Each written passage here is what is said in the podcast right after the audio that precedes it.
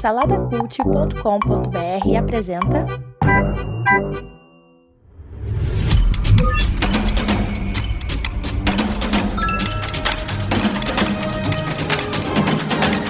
Bicicletas Voadoras. Apresentado por Bruno Guedon.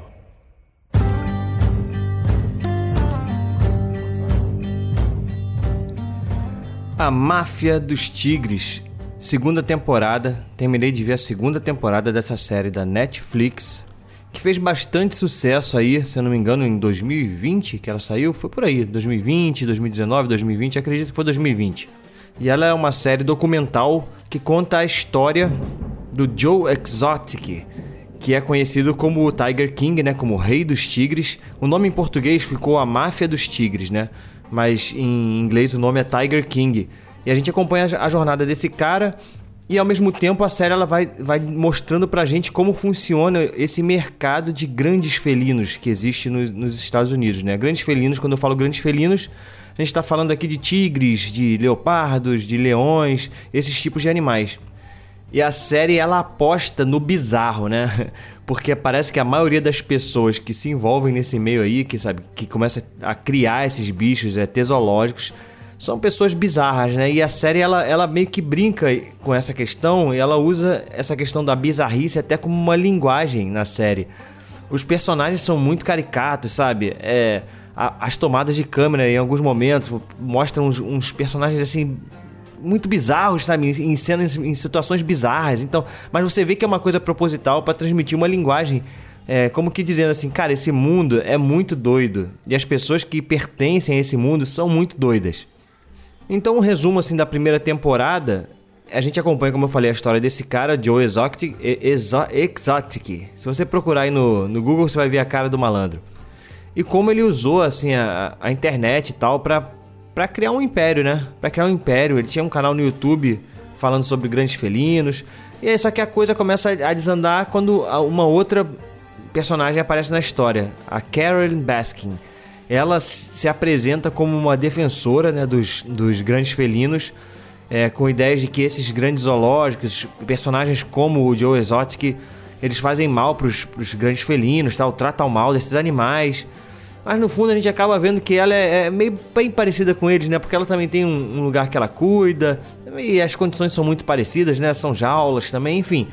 Só que a primeira temporada mostra muito essa tensão entre esses dois personagens, né? A Carol Baskin e o Joe Exotic. E outras pessoas que vão aparecendo no meio do caminho. A primeira temporada é sensacional, cara. Porque é isso que eu falei. Primeiro a gente é apresentado a um mundo bizarríssimo que a gente não fazia ideia que existia e a gente fica encantado pela bizarrice que ele é. Então a primeira temporada você pode assistir sem medo. Sem medo. Ela tem um final assim que você não esperava tanto. É, que a coisa de, caminha para um lado que, que, caramba, quem são essas pessoas, né? E aí eles resolveram fazer uma segunda temporada continuando a história de onde parou. E eu vou te dizer que aí eles tentam sair um pouco do cenário Joe Exotic, que realmente é o, é o personagem mais, mais cativante, assim, né? da série. É o cara que, que atrai a gente mesmo porque é bizarro, é muito bizarro. Ele é muito bizarro. É, ele faz clipe, pra você ter ideia, o Joe Exotic faz clipe cantando, ele anda armado por aí, ele tem um mullet, ele é lourinho, tem um mullet, ele já se candidatou à presidência. Cara, assim, agora não lembro se foi presidência ou se foi governador, agora não vou lembrar direito, mas assim, um cargo, um cargo eletivo assim bizarro. Então, cara, ele assim, é muito mais interessante. E aqui no segundo, na segunda temporada eles tentam expandir um pouco isso.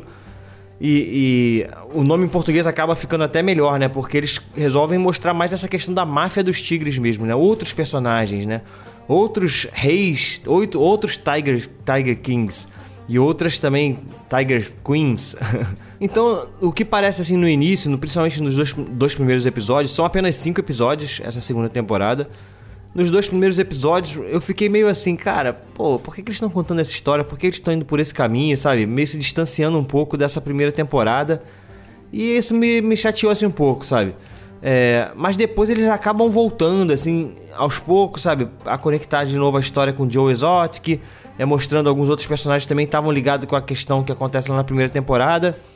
E aí melhora um pouco, mas ainda assim, eu acho que é, eles estão é, realmente, assim, torcendo o pano, né, cara? Pra espremer o máximo possível que tem dessa história. Já vai ter uma terceira temporada, com certeza, porque eles terminam a segunda temporada com um gancho pra terceira temporada. E pior de tudo é que eu quero ver, né? Porque eu tô curioso para ver como que termina esse. Esse, como é que é o desfecho desse mundo doido que foi apresentado pra gente lá na primeira temporada. Um mundo muito maluco, no, no meio dos Estados Unidos, onde pessoas doidas colecionam grandes animais, né, cara? Colecionam tigres em suas casas, é uma parada muito maluca isso. Eu vou dar um, dois, três para a segunda temporada de Tiger King. E é isso. Se você gostou, compartilha aí nas suas redes sociais. Segue a gente no Instagram, arroba Bicicletas Voadoras Cast. Curte a gente aí também no, no Spotify. Segue a gente né, no Spotify. E não esquece também de avaliar a gente lá com 5 estrelinhas no Spotify e no Apple Podcast também.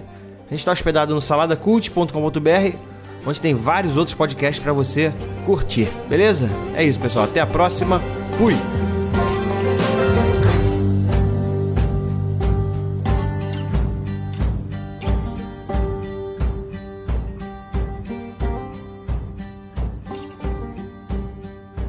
Produzido por Imagem Vida Studios, imagemvida.com.br.